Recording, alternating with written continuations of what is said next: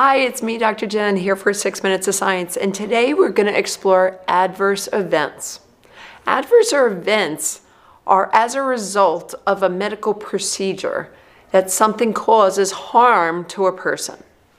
And certainly we know that the Hippocratic Oath says that above all else, that the doctors would do no harm to the patient. And we know that that's the intention always. And we know that there is harm that results in the process of providing care to patients. And what we want to explore is the impact of that harm, not just now in a pandemic and beyond the pandemic, but historically and what we've seen and how it's affected us globally. Because remember, our Six Minutes of Science community really has a global reach.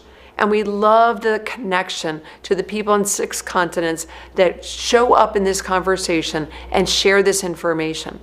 So let's talk about the two different major groups of countries that we recognize around the world high income countries and then low to middle income countries. So let's first talk about those high income countries. Those countries that have the highest access to the most expensive and comprehensive medical care. And what the statistic is, in one in 10 patients are harmed receiving care in a hospital setting in high income countries. That's a huge percentage. 10% of the population in high income countries that are receiving care are receiving care and there's some harm. I'm not saying that there's death or disability, but there's some harm that they experience and that they're reporting. Because remember, we've talked about that underreporting of adverse events can be up to 90 to 100% of the adverse events are underreported. And then they, they recognize in the studies that nearly 50% of those adverse events are preventable in the high income countries.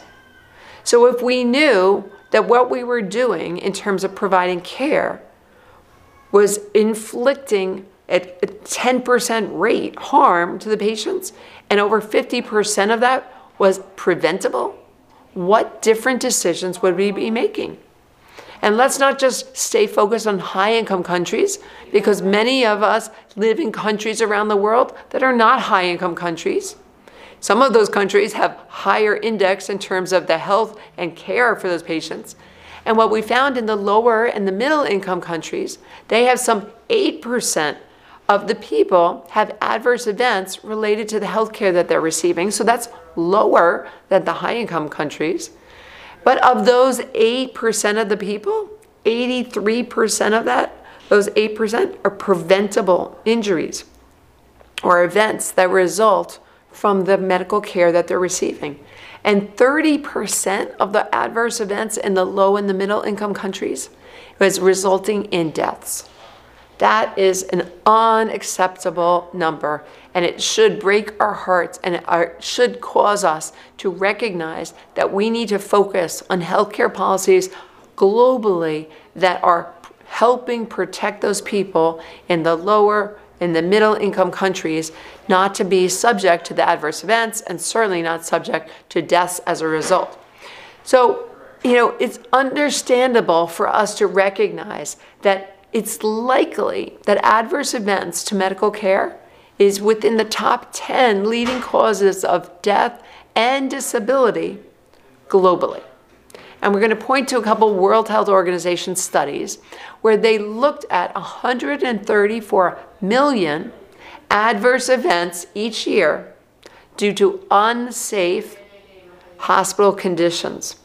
And those were those 134 million adverse events accounted for some 2.6 million deaths annually. So we need to slow ourselves down and to recognize this is not just in a pandemic time period. This is a global statistic that should make us very concerned about the quality of the healthcare and what are safe healthcare conditions. What are the conditions in the different hospitals? What is the quantity of doctors and nurses that are available to be providing the care? And recognizing that two thirds of the adverse events that are are resulting in lives lost and in disability were occurring in those lower to middle income countries. So I went over a lot of different statistics. I hope that you, we recognize that this is affecting us now. It's bringing to light the attention. There's a lot of different conversations about what are the adverse events related to the COVID vac- vaccines and A&D. What are the adverse events that are affecting us globally every single day, not just related to a vaccine? And how are we globally compassionate, building bridges, recognizing that we have to take actions that help protect the people at greatest risk. You know, we've talked about that in terms of these past two years together, and we're going to continue to talk about it because it's an important subject. Adverse events that are preventable need to be reduced, and the doctors and nurses and the people providing the healthcare need the support in order to be able to provide those the optimal care to people so they don't suffer with as many adverse events. And we have to report all the adverse events so that we're not underreporting and then we're falsely having confidence in systems, medical systems, that actually are producing more harm uh, than um, we are being told. So that's an, another important subject that is relevant right now and continues to be relevant going past this time period that we're living in.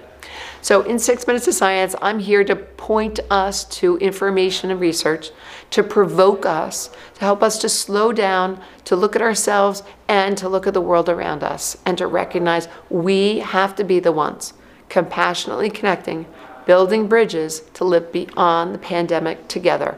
And that's what we do. That's who we are. We care about people. We care that you show up in these conversations, you share this information, you comment on it, and you join us in Experience TLC so we can compassionately build bridges together beyond the pandemic every day. Bye for now.